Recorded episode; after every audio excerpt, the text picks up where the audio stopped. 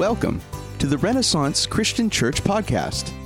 We're a church family with the mission of seeking God, serving others, and sharing the gospel.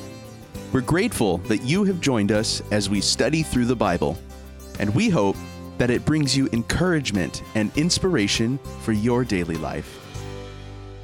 Here's Pastor Robert Fonseca. All right, well, open your Bibles this morning to Psalm chapter 1. Uh, before we dive back into our series in Mark, I thought it would be appropriate to start the year uh, with kind of getting back to the basics. I mean, isn't that what we, uh, every year, you know, New Year's, we're like, okay, this is the year, right? Uh, and I've resolved myself not to make those resolutions. Somebody asked me this morning about it. I'm like, nah, I don't really have one because I know uh, it would have already been broken this morning, two days in. Um, and, and I'm going to get some of you off the hook. Those of you that are like thinking, well, I need to work out more, right? I need to take care of my body, um, which, is, which is really a good thing to do, believe me. I should do that. But scripture says something about that. And I'll give you something even better to do. Because uh, scripture in, uh, I think it's in First Timothy, sorry, I'm shooting off the top of my head here. Uh, some of you know this scripture. It says, bodily exercise profits little right? The, uh, the apostle Paul was writing to Timothy saying, hey, bodily exercise is good, but it profits little. But godliness, right, is better. Like focusing on God is better than bodily exercise. So I use that as my excuse not to work out this year. So I give you permission to do that too. No, I'm just kidding. My wife's like, no, you're, you're eating kale chips for lunch today. Hey, that's good stuff. I'd rather have, you know, a bag of barbecue chips, but anyways. So with that said, we're going to look at we're going to focus on the godly side of this year, and I hope uh, you, like myself, you know, we have resolved, you know what, to to get to know the Lord better this year, to follow the Lord, and, and I pray this morning that this message will will help lead you in that direction. Uh, Psalm one is a, a very famous and familiar psalm, right? If you start with the Psalms in your readings, we always read this one. We may not get to Psalm 150, but you're like, I'm going to get through the beginning. And so this one is actually one of my favorites, and it has really a prescription for godliness. Um, and before we get, well, let, us just read it. Let me read it, and then we'll come back and describe what exactly the psalmist is talking about. So, as I mentioned, open your Bibles, Psalm chapter 1, says this How blessed is the man who does not walk in the counsel of the wicked, nor stand in the path of sinners, nor sit in the seat of scoffers. But his delight is in the law of the Lord, and in his law he meditates day and night. And he will be like a tree firmly planted by streams of water, which yields its fruit in its season, and its leaf does not wither and in whatever he does, he prospers. The wicked are not so, but they are like chaff, which, is, which the wind drives away. Therefore, the wicked will not stand in the judgment, nor sinners in the assembly of the righteous. For the Lord, the Lord knows the way of the righteous, but the way of the wicked will perish. So, this is the opening psalm to the, uh, the Psalter, and it has a, a lot of good advice for us that I want to look at this morning. And the first thing that I want to talk about is that word blessed, right? What does that mean when the psalmist uses blessed? Well, this is how the Lord defines blessed, at least in relation to this verse. Blessed can best be described as happy. Happy. So when you read that, it's how happy is the man who doesn't do these things, but does the following, which we'll get to in a moment. Now, happiness is not a mere feeling, right? Because happiness, our feelings change often depending on the situation. So that's not what he's talking about. He's not talking about a mere feeling, right? Because even us as believers, when we don't feel happy, we are still blessed. We're still blessed by God, even when we're not happy. Right? Blessedness actually is a gift from God, and it's given to those who receive God's gracious forgiveness. And blessedness also, or the blessed, I should say, live in anticipation of the fulfillment of God's promises. That's kind of key to our blessedness is we know there's more to come. This isn't all that there is. And even in the midst of our sadness and the frustrations of the, the daily life that we go through, we are still blessed. So don't confuse blessedness with the way that you're feeling emotionally, right? Because we go up and down. We can get sad. We can get depressed. We can be frustrated and angry. But in the midst of all that, you are still blessed if you've received the forgiveness of God. So, Psalm 1 is God's prescription on how you can be blessed. Or, on the flip side, how you can end up being unwise and ultimately facing the judgment of God. It's like a prescription from the doctor, right? When you're not feeling well, or when just going for your yearly checkup, the doctor gives you a prescription on how to handle whatever it is you went in for, right? Hey, if you take this, or if you do A, B, and C, this is how you're gonna feel. But if you don't do it, then this is probably what is going to happen.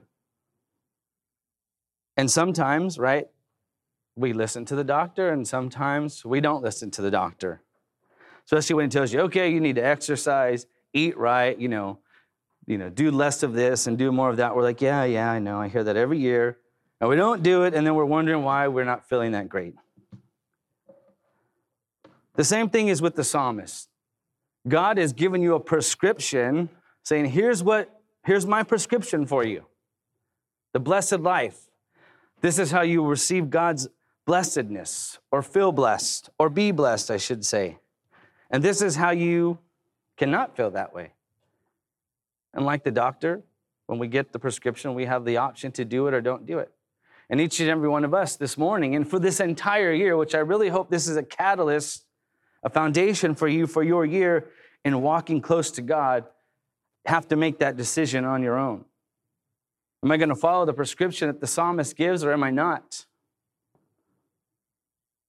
And it's, it's not always easy to do these things, I will admit. I've been a believer now for, um, I have to do the math real quick. I don't know. I think since I was like 18 or 19, somewhere in there. And I'm now years old, so uh, it's been a long time. And it, every day I have to remind myself these are the things that God's called me to do. These are the things that, you know, are the prescription for blessedness. It's not easy. It's so much easier to do the wrong thing, isn't it? I mean, it's so, isn't it hard to eat healthy, right? And, and the world makes it so expensive to eat healthy. I mean, it's so much cheaper to go to Del Taco and get a burrito than to go to, I don't know, where's healthy? Go to Panera maybe? go to Panera and get a salad and then still be hungry like 30 minutes later? It's like, it's only a dollar. That used to be a dollar at Del Taco. I don't know what it is now. But, anyways, you know what I mean. You know, it's like you could go to Trader Joe's and get healthy food or go to, you know, get all the cheap, bad food. It's e- the point is, it's easier to do the wrong thing. Even in our, our own personal lives, it's easier to do the wrong things in life. Why is it so much harder to follow God? Jesus recognized this in Matthew 7 13 through 14. You can write that verse down and look it up later, but I'm going to read it to you when, he's, when he was giving the prescription to those who were listening to him on the Sermon on the Mount, when he said, Enter through the narrow gate, meaning the, the restricted area. For the gate is wide and the way is broad that leads to destruction, and there are many who enter through it. For the gate is small and the way is narrow that leads to life, and there are few who find it. Think of that in our own world in your own personal life. It's so, again, it's so much easier to go to the, the wide road. And we know there's many people in this world throughout human history who are going the wrong way. And it's so much harder to stay on that, that tight, narrow road. Jesus says, and there are few who find it. The unfortunate and sad reality is that, it, that the many people that we know, probably in this world, that we come across, are going down that broad road to destruction. And there's, there's, it's harder to go against the flow. And Jesus recognizes that. That's why he says that. And again, that's the, that's the reality of it. It's up to us as we stand at the crossroads in our own lives. If you're a believer or non believer, and you have to make that decision. God gives this prescription. Am I going to follow it? And if I do, these are the results. And if I don't, then these are the results. So, with that, with that said, how can you live a blessed life according to Psalm 1? And he gives just four points to do this. So, for those of you that are note takers, this, this is your first note. How can you have a blessed life? He says this do not live, it's this do not live according to the advice of the wicked or the non believer. He says, How blessed is the man, and he gives the negative, who does not walk in the counsel of the wicked, or basically the non believer. The wicked now are those who are hostile towards God or who are morally opposed to God. So it's not necessarily, hey, that's a bad person, all they do is bad things. No, but in God's eyes, you're wicked if you're hostile towards Him or if you're opposed to Him. He considers you wicked. And so the psalmist is telling us don't walk in the counsel of the wicked or don't listen to the non believer who's morally opposed to God or hostile towards God. It's those who do not order their lives according to the way of God. They're saying, I don't follow God. I don't necessarily do what He says. I have my own plan. I follow this way. In God's eyes, that's a wicked person. That's a non believer. So instead of following the ways of the Lord, they follow the dictates of their own hearts, which we've all been there before, especially before we were believers. God's scriptures did not rule our lives. We ruled our lives, or another religion ruled our lives, or philosophy, or whatever it is in your life ruled your life. You followed the orders of those uh, dictates. Again, they were either your own heart or something else. It could have been a good moral philosophy, it could just be good advice. But if it was contrary to God's scriptures, then the psalmist is saying, don't follow the advice. Don't order your life according to that advice. Don't let that be the main influence in your life. He's saying, You want to be blessed, then don't live according to the advice of the wicked right? Scriptures, our scriptures contradict the world system over and over again, and they will continue to do so. Again, this is why Jesus said it's the narrow gate. Few who are who find it. Because if we live according to the scriptures, guess what? We're going to oppose our world. Pastor John mentioned that we're going to do a, a, uh, a walk for life around an abortion clinic next month. The world says abortion's fine it's women's reproductive rights. And they never say what they're actually doing is killing a child. That's science. We stand opposed to that aspect of worldly advice. We would say, no, you cannot kill a child. A woman could do whatever she wants with her body, but she can't kill the child that's inside of her. That's wrong. Scripture would back that up. That's just one example of worldly advice that the world would say, this is okay, and we would say, no, it's not. We don't live according to the advice of the wicked. No matter what they say, no matter how we are in the minority, it doesn't matter. That's what Scripture says. There are many other things in popular culture that we could talk about, and that's just one because we brought it up. And I just wanted to make that point. Number two, how can you live a blessed life? It's that very second sentence in verse one. He says, Nor stand in the path of sinners, which means don't live in the manner of the non believer or in the same manner as the non believer.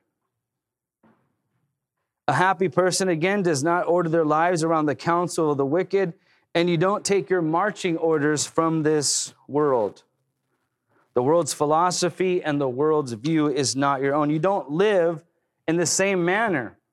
You don't take their advice, was the first one, and you don't order yourself in the same manners. You don't live like the rest of the world. We live contrary to the world's standards.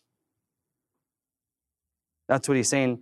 And we'll get to the positive point on why to do this if it's not self evident.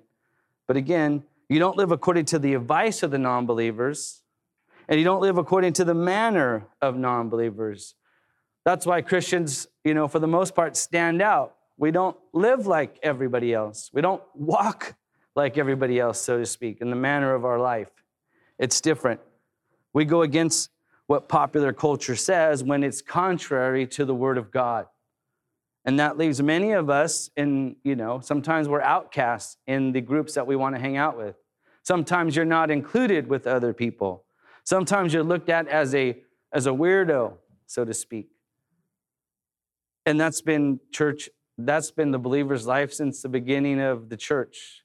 If you read church history, entire societies wanted to get rid of Christians, especially the first two centuries.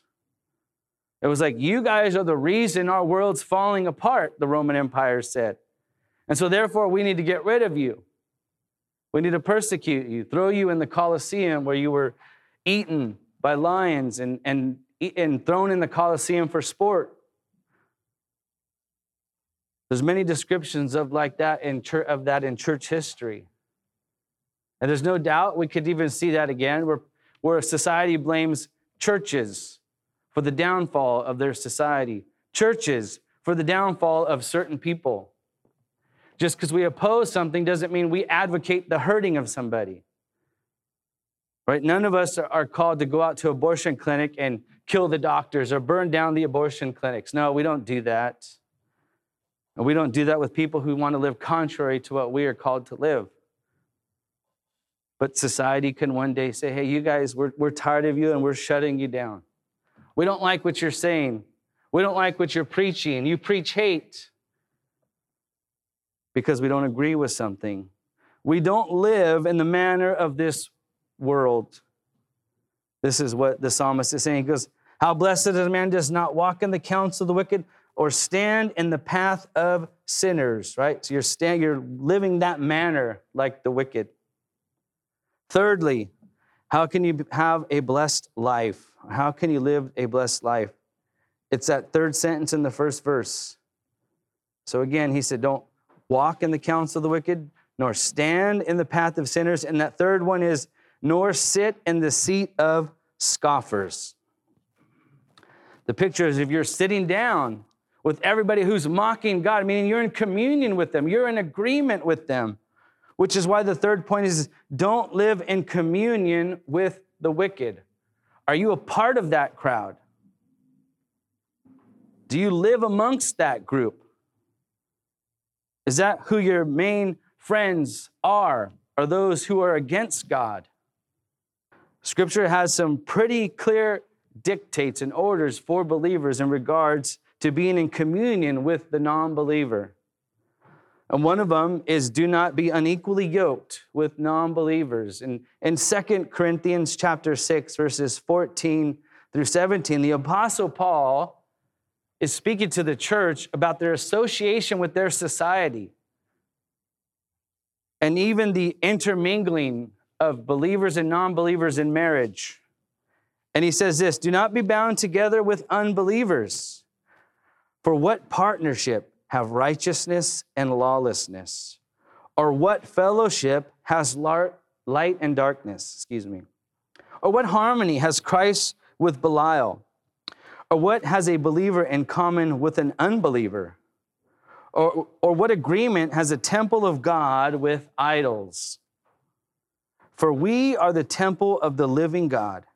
Just as God said, I will dwell in them and walk among them, and I will be their God, and they shall be my people. Therefore, come out from their midst and be separate, says the Lord, and do not touch what is unclean, and I will welcome you.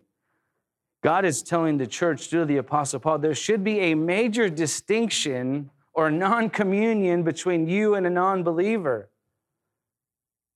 So much so that you shouldn't be unequally yoked with them in marriage. If you remember in the Old Testament, over and over again, as ancient Israel was going into a new land, they were advised over and over again by God do not intermarry with the nations around you. Do not give your sons or daughters to them. And it wasn't because Israel was racist. No, if you continue to read on it, it's because they are going, when you marry them, these people are going to have you serve and worship their gods and turn your heart from the, the Lord God of Israel. That is the main point. Is when you were intermarrying, they were intermarrying with other religions.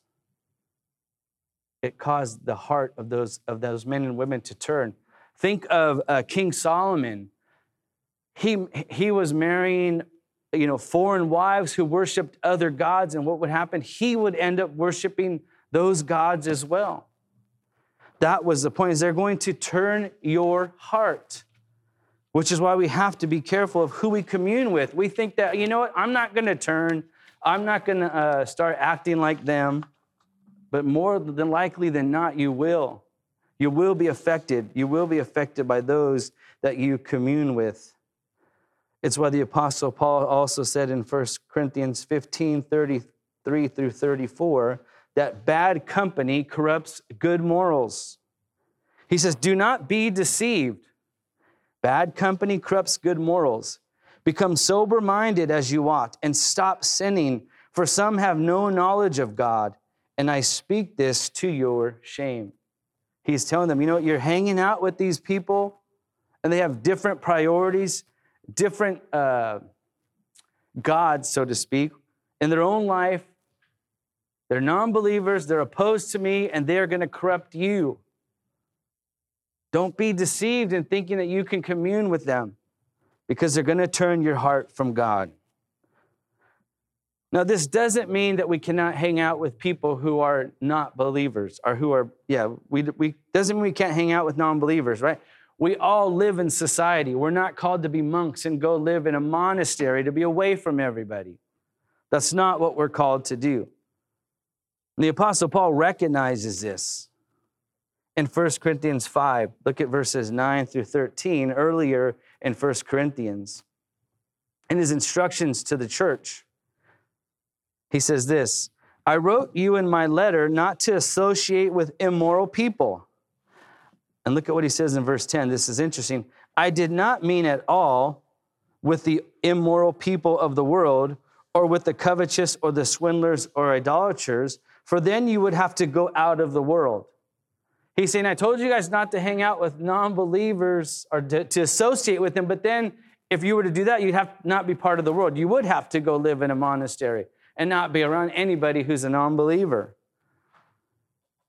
In verse 11, he says, But actually, I wrote to you not to associate with any so called brother if he is an immoral person or covetous or an idolater or a reviler or a drunkard or a swindler, not even to eat with such a one.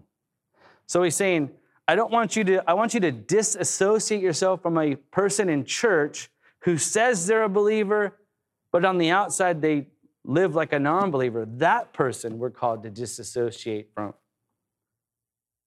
In verse 12, he says, For what do I have to do with judging outsiders?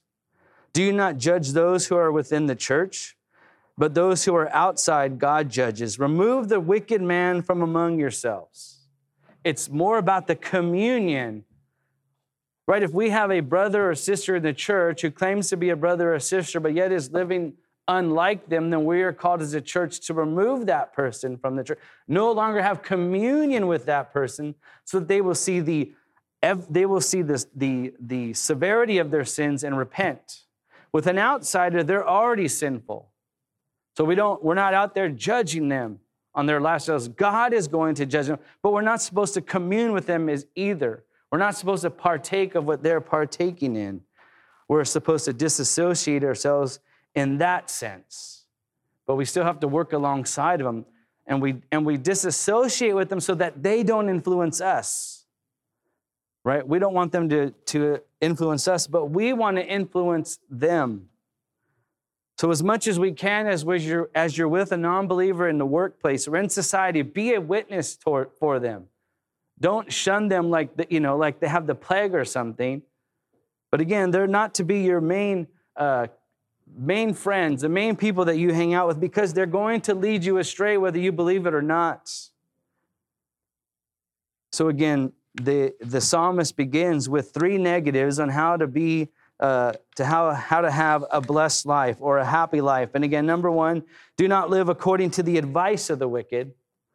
Do not live in the manner of the wicked or non believer, and do not commune with the non believer, right? Making them your main focus in life, your main associates in life. And then he goes on to the positive. So don't do things, but do, don't do these three things, but do this. Look at verse 2 in Psalm chapter 1. He says this, but, speaking of the blessed man, his delight is in the law of the Lord. And, his, and in his law he meditates day and night. So the fourth point of how to have a happy life or blessed life is to make it your pleasure or your and desire to follow God's ways. Make it your pleasure and desire to follow God's ways, as opposed to, as he just mentioned, the path, you know, the, the counsel of the wicked, the path of the sinners, and the seat of the scorners or scoffers. Instead of doing those three things, do this. But that's your prescription. Don't do these three things, but do this. And that is delight yourself in the law of the Lord. And that word delight means to desire or pleasure. Make it your pleasure in reading and learning God's laws. Each of us needs to ask ourselves is reading God's word a delight and pleasure in our life? And if it isn't, why not? Why does God's word have no life or no place in the believer's life? That seems contrary, doesn't it? It shouldn't. It shouldn't be that way.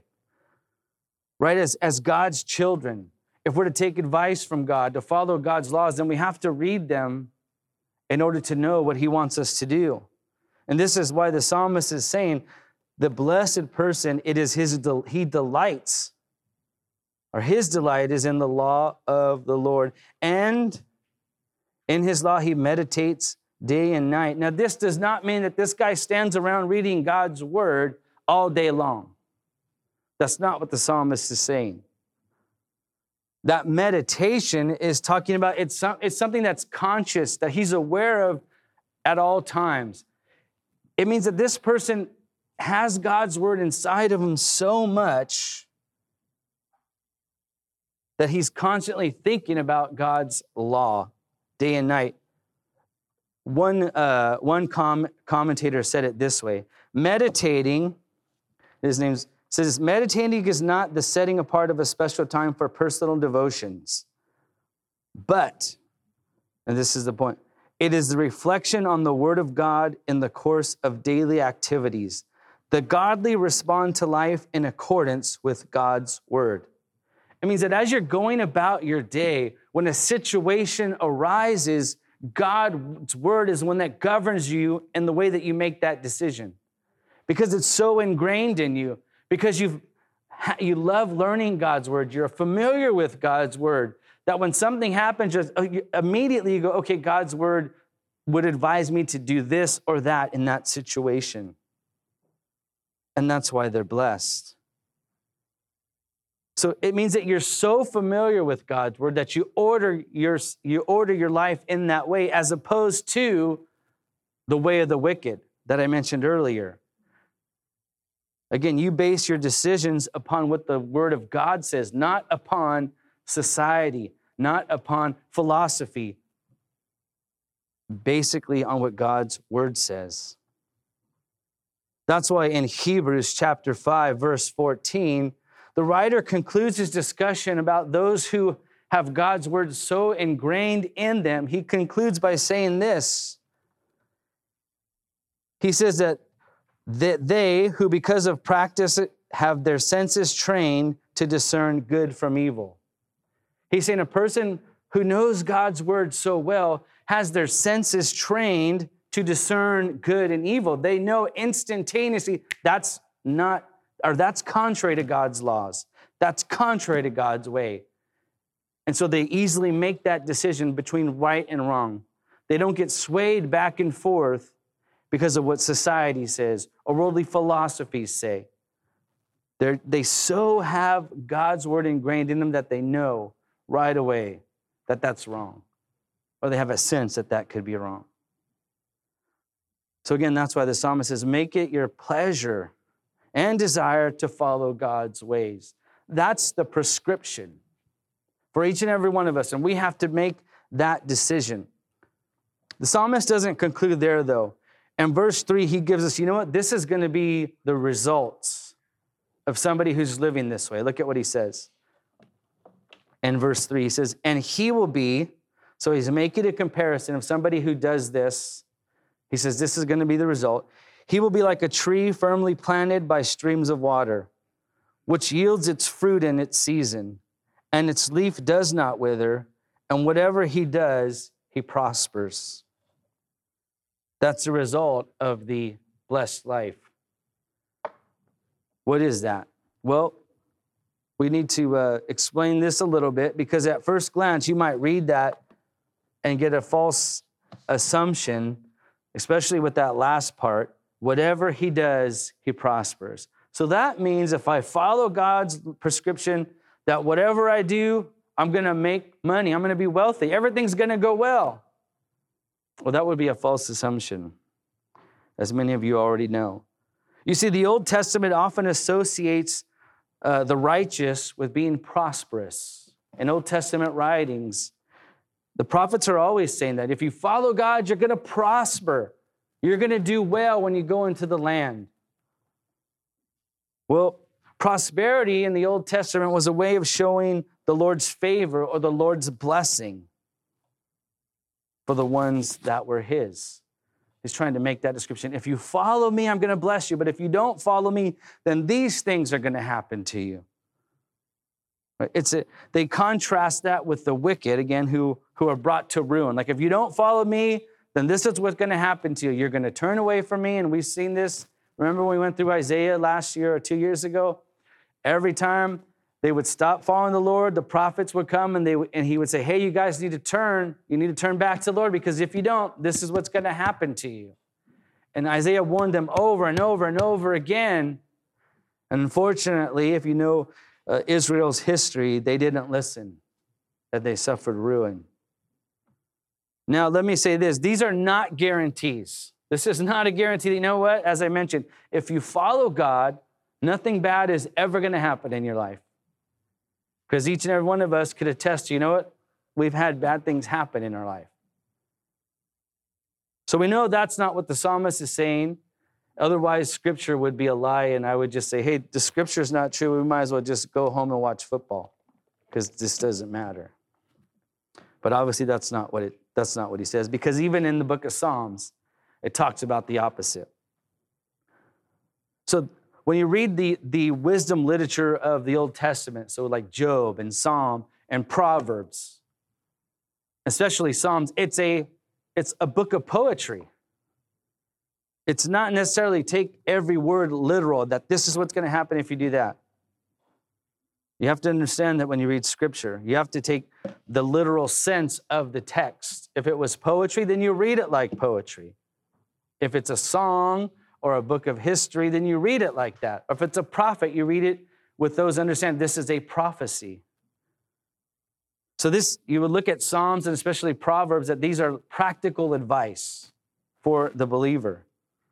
Right? Again, they're not guarantees. It'd be the same as saying, you know what? You know, we tell our kids if if you if you go to college and you get a degree, then you're going to come out and you're going to get a, a good job. Is that always true? It's not always true, right? It's pra- good practical advice. More doors will open up for you, more opportunities will open up for you. But there are many people who have bachelor's and master's degrees who are unemployed and can't find work.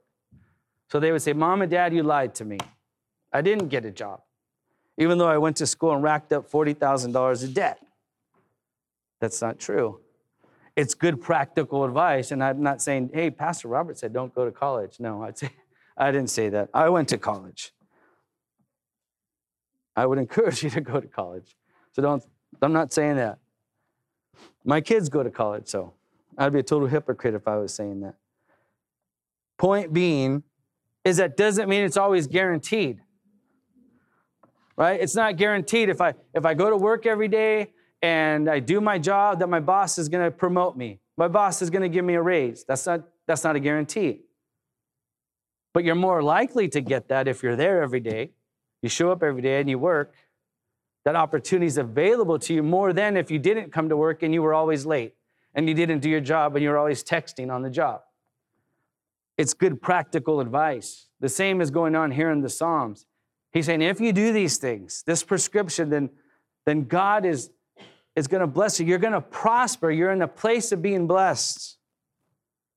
Again, so following God in our lives doesn't necessarily guarantee that we're going to be prosperous in every area of our life, but it puts us on the right path.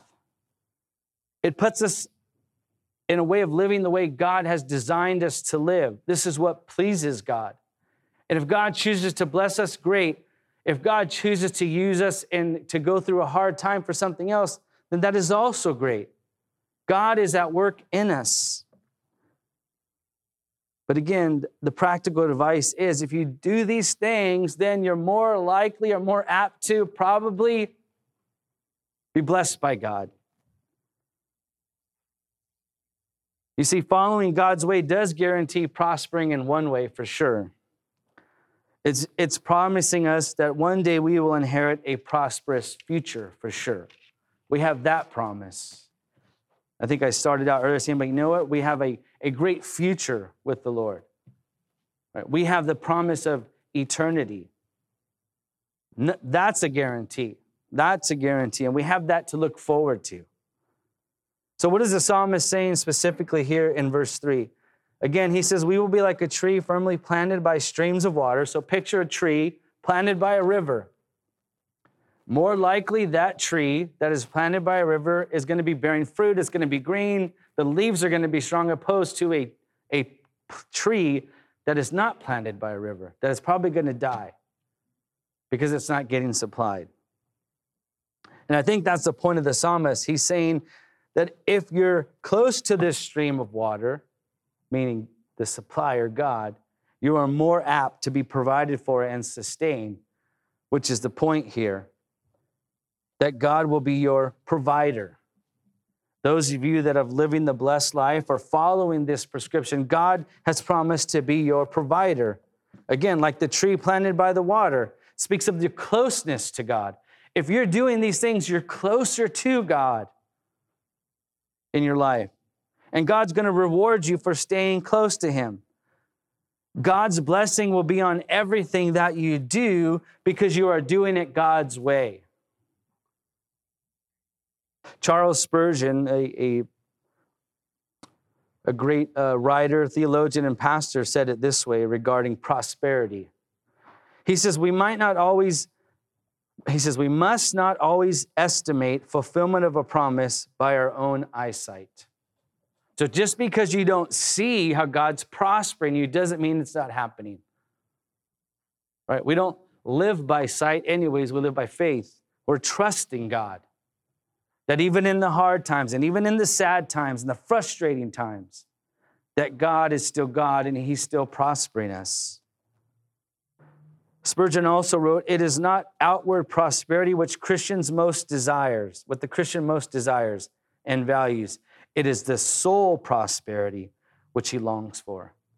He said, You want your soul to prosper, that happiness and that joy that wells up from inside that sometimes can't even be explained because you're close to the Lord, because God's your provider, because God's your sustainer.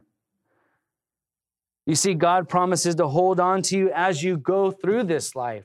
Again, looking at verse 3 and speaking of that tree, he says, and its leaf does not wither.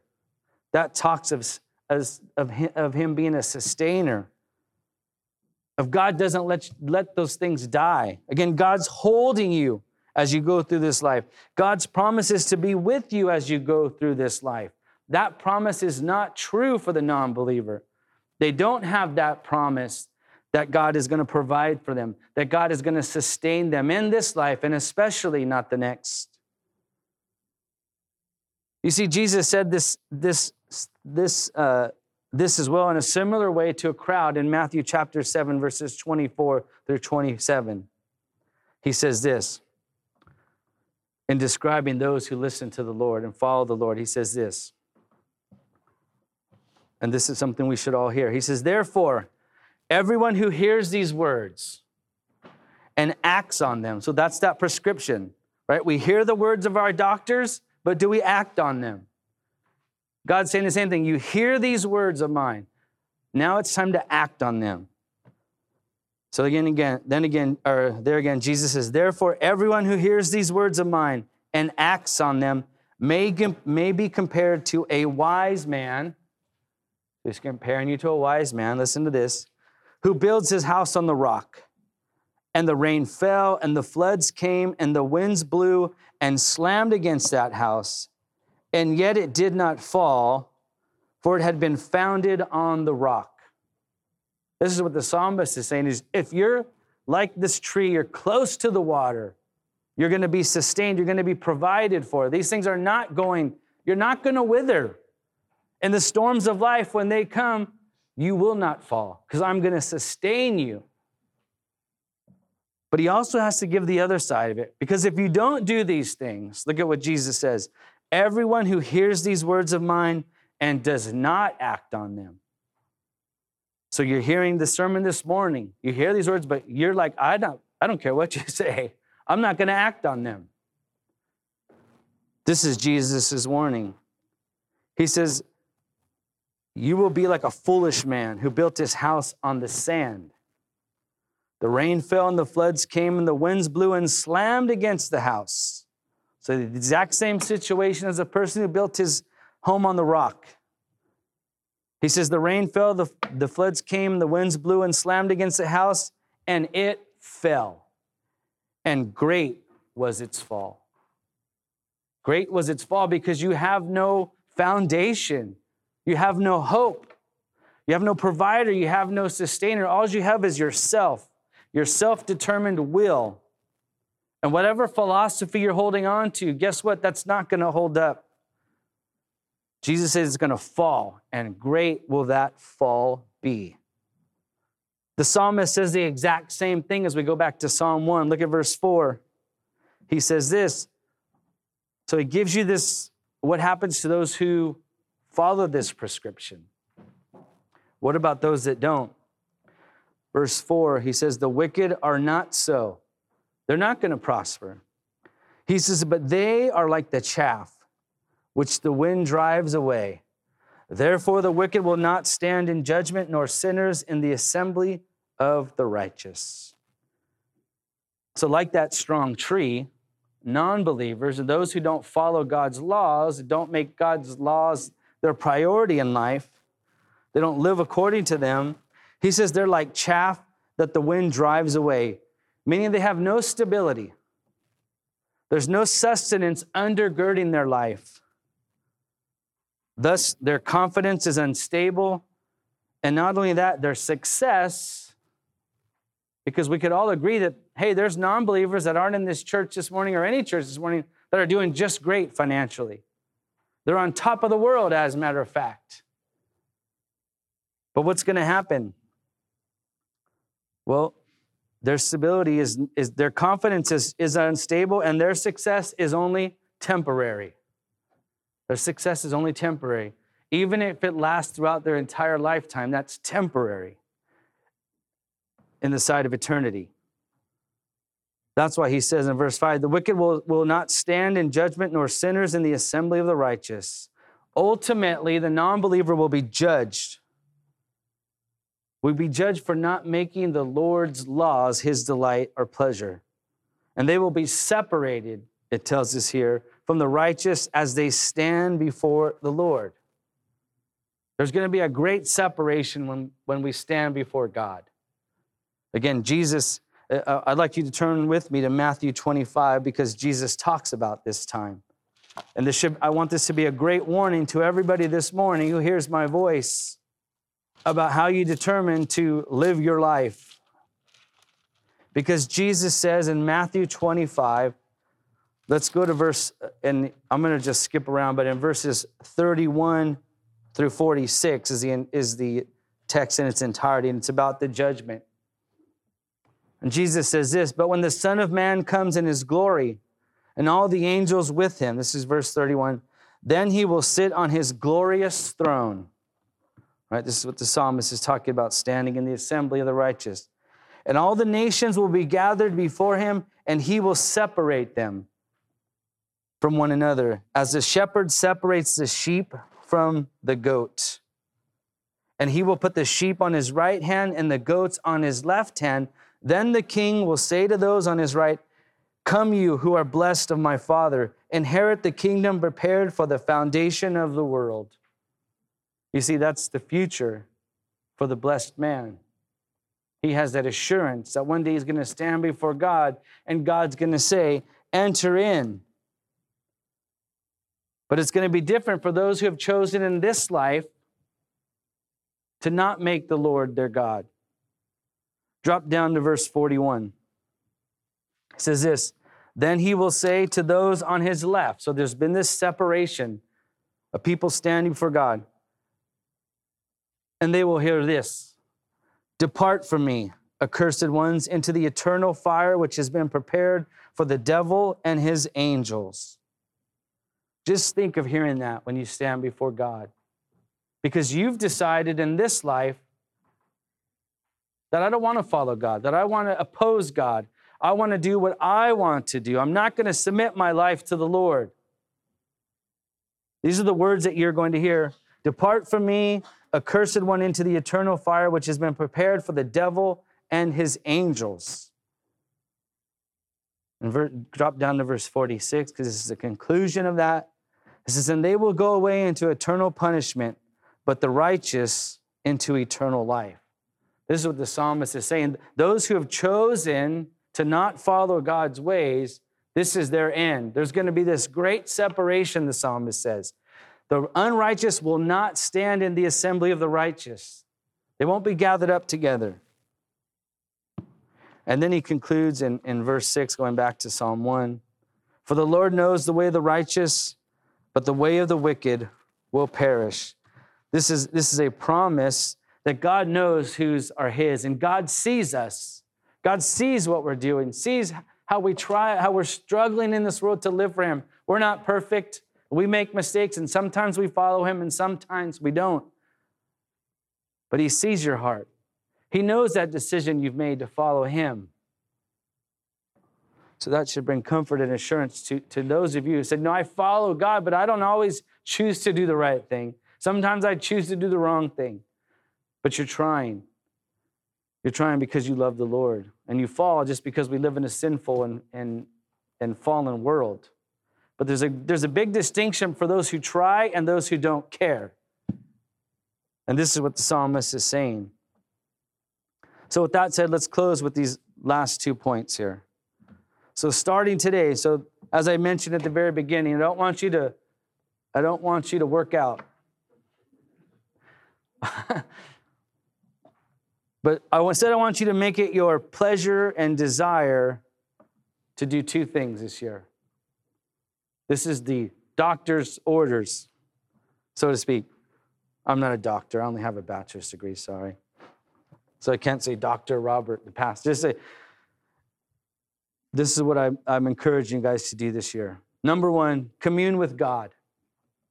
Right? The psalmist was talking about communing with the wicked. Don't commune with the wicked.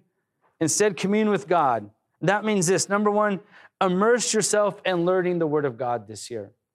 I don't care what that looks like. If it means reading the Bible once a day, reading a chapter a day, reading a verse a day, listening to sermons, we live in a, in a time where we are so blessed to have God's Word being proclaimed so much.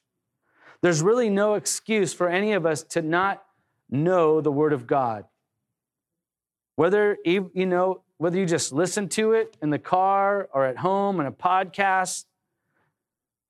Will you commune with God that way? Will you immerse yourself in learning the Word of God? That's one way to commune with God. Another way is prayer, just praying to God.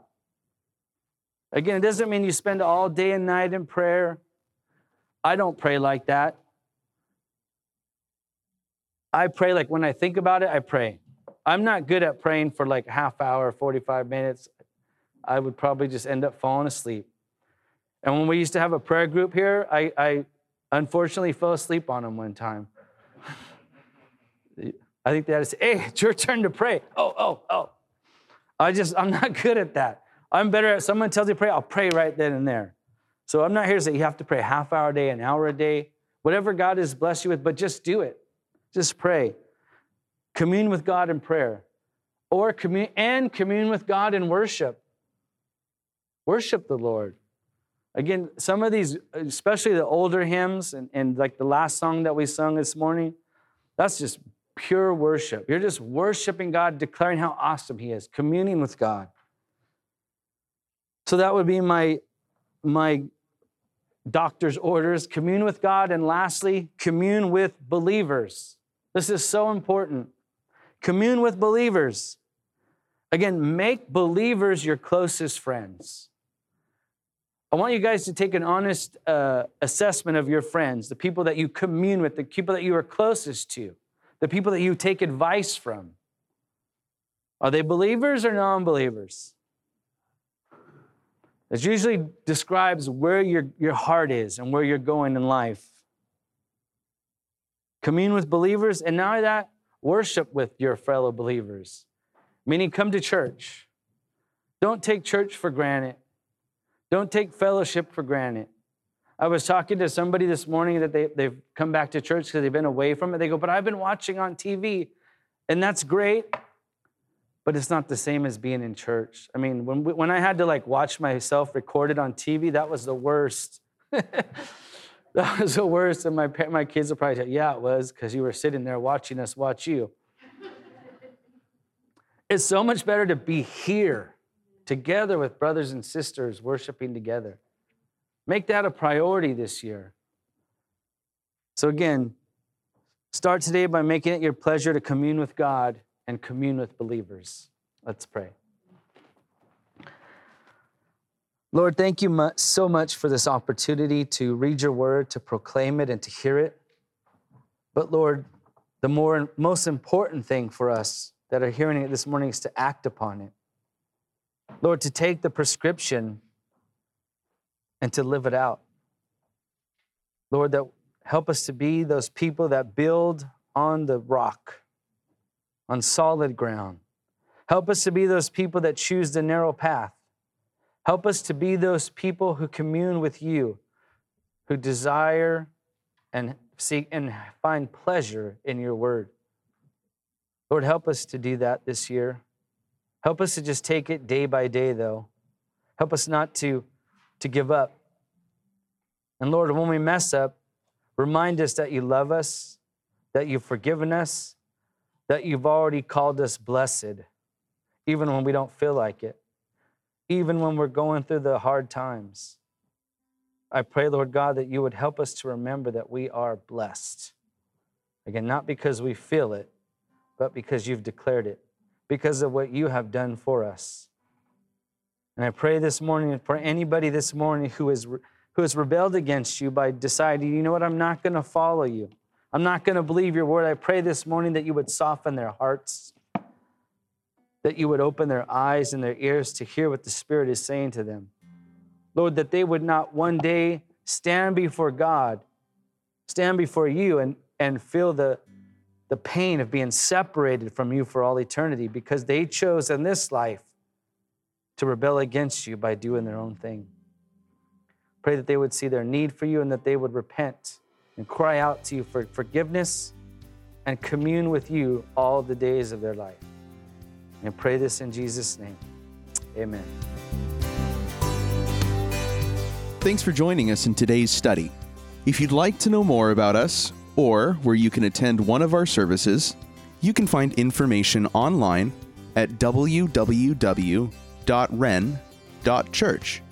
That's R E N dot church. Thanks for listening.